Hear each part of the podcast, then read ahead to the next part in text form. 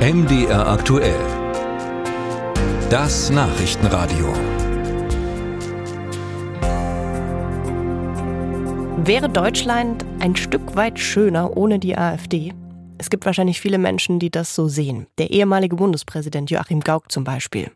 Die aktuelle Debatte über ein Verbotsverfahren der Partei hält er trotzdem für Quatsch. Angestoßen hatte diese Debatte der Arbeitnehmerflügel der CDU. Wie also halten wir es mit der AfD? Verbieten oder aushalten? Und wie wahrscheinlich wäre eigentlich so ein Verbot überhaupt? Jessica Brautsch hat sich informiert.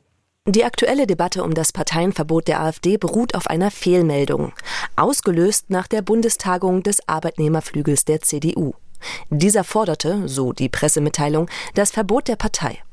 Die Situation sei aber etwas anders, erklärt Alexander Kraus, sächsischer Landesvorsitzender der christlich-demokratischen Arbeitnehmerschaft, kurz CDA. Also die CDA hat so Arbeitsgruppen und eine Arbeitsgruppe ist eine Arbeitsgruppe von christlichen Gewerkschaften. Äh, die hatte ihre Bundestagung, hatte eben diese Pressemitteilung verschickt und da war dann der Eindruck entstanden, die ganze CDA fordert das und das war das Missverständnis. Aber das ist ein Thema, was man kontrovers innerhalb der CDA diskutiert. Und kontrovers in der ganzen Gesellschaft. Und das seit Jahren und obwohl sich die AfD immer weiter radikalisiert habe, sagt Dr. Hendrik Kremer. In einem Gutachten für das Institut für Menschenrechte kam der Jurist zu dem Schluss, dass die AfD alle Voraussetzungen für ein Parteienverbot erfülle.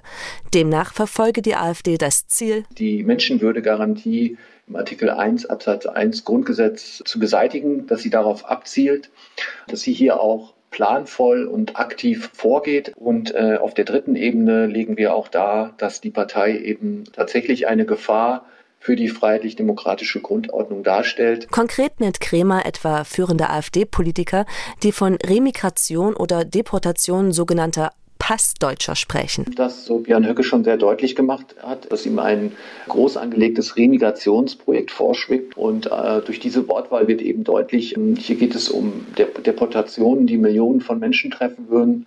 Und er hat eben auch deutlich gemacht, äh, dass die Gewalt auch diejenigen treffen wird, die sich an dieser Umsetzung, an der Durchsetzung äh, seiner Vorstellungen nicht beteiligen würden. Die AfD erfülle demnach Kriterien, die das Bundesverfassungsgericht in der Vergangenheit für ein Parteienverbot vorgelegt habe. So einfach sieht das der Politologe Steffen Keilitz nicht. Denn das Bundesverfassungsgericht sei frei, Rechtsprechung weiterzuentwickeln. Das heißt, wir können nicht immer klar sagen, okay, in der Vergangenheit wurde so geurteilt, deswegen ist es jetzt 100% klar, das wird so und so ausgehen. Generell kommt die Debatte für den Forscher vom Hannah Arendt Institut für Totalitarismusforschung in Dresden zu früh.